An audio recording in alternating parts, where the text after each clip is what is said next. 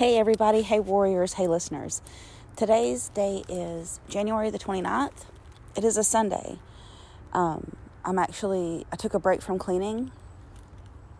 I felt like I should come on right away this morning and say my bit.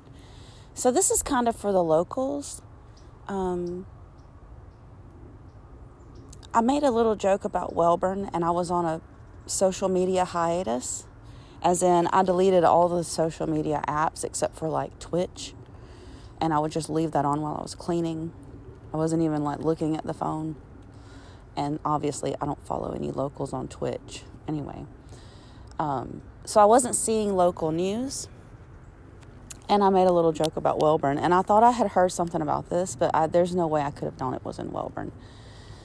Um, is actually very, very sad. So I just want to apologize for my uh, just lack of poor timing with that joke and bad taste. But I didn't like I didn't know. Um, I was just referring to some some lady punched a guy that tried to rob her at knife point, and I was sort of referencing something from like five or six, maybe seven years ago. Anyway, I'm gonna read now so that everyone is understanding what I'm talking about because a lot of people don't listen from local areas.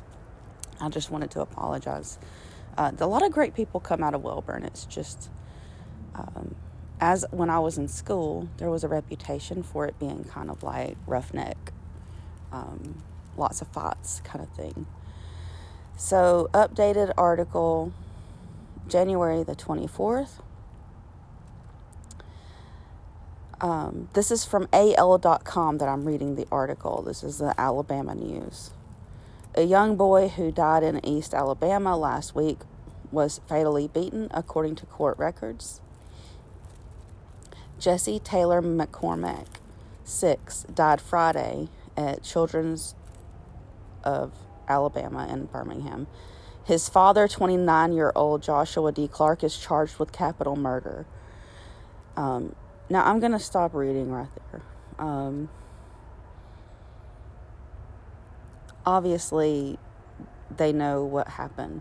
Um, basically, he somebody beat their child to death, and it was it hit the community hard. And I wasn't even on social media right up until like the very end of it, where I saw just I saw some little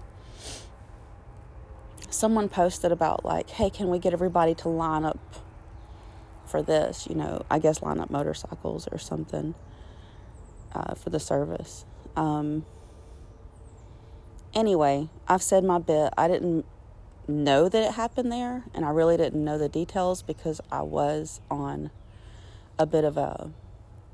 And this actually kind of affirms why a mental health break because um, one of the other yoga instructors that I follow, a tragedy befell their community, and she made a post please do not send me videos of it was an incident. And she said, I will not force myself to be watching trauma.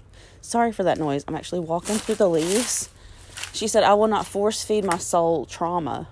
And she wrote, It's not that I don't care, but, you know, some people process things differently, and I don't want to watch something very traumatic which will hurt my soul. I just won't do it.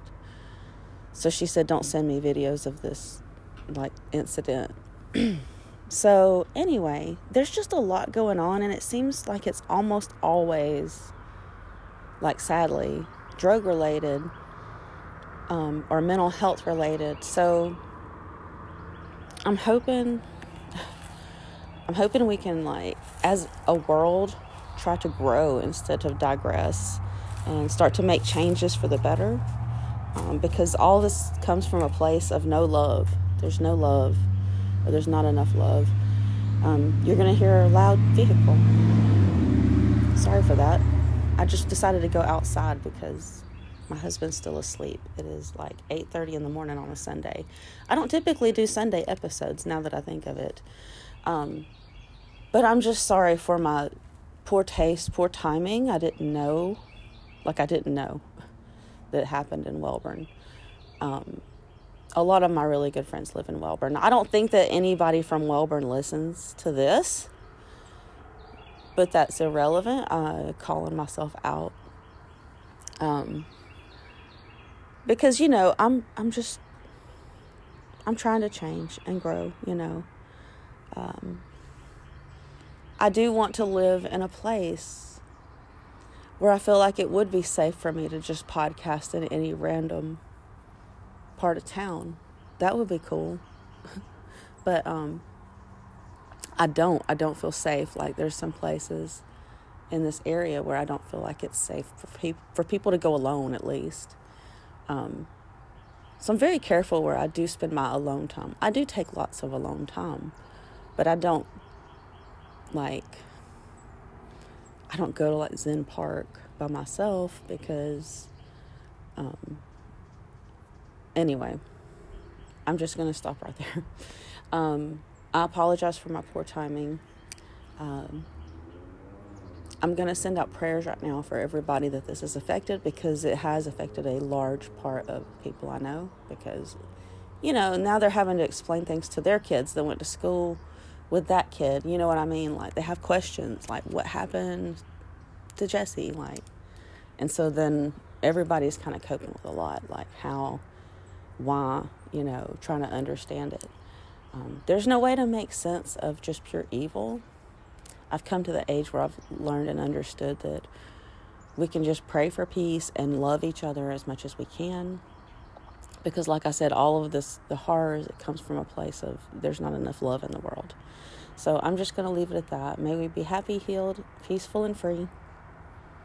And may our thoughts, words, and actions contribute to the peacefulness and the healing of all life.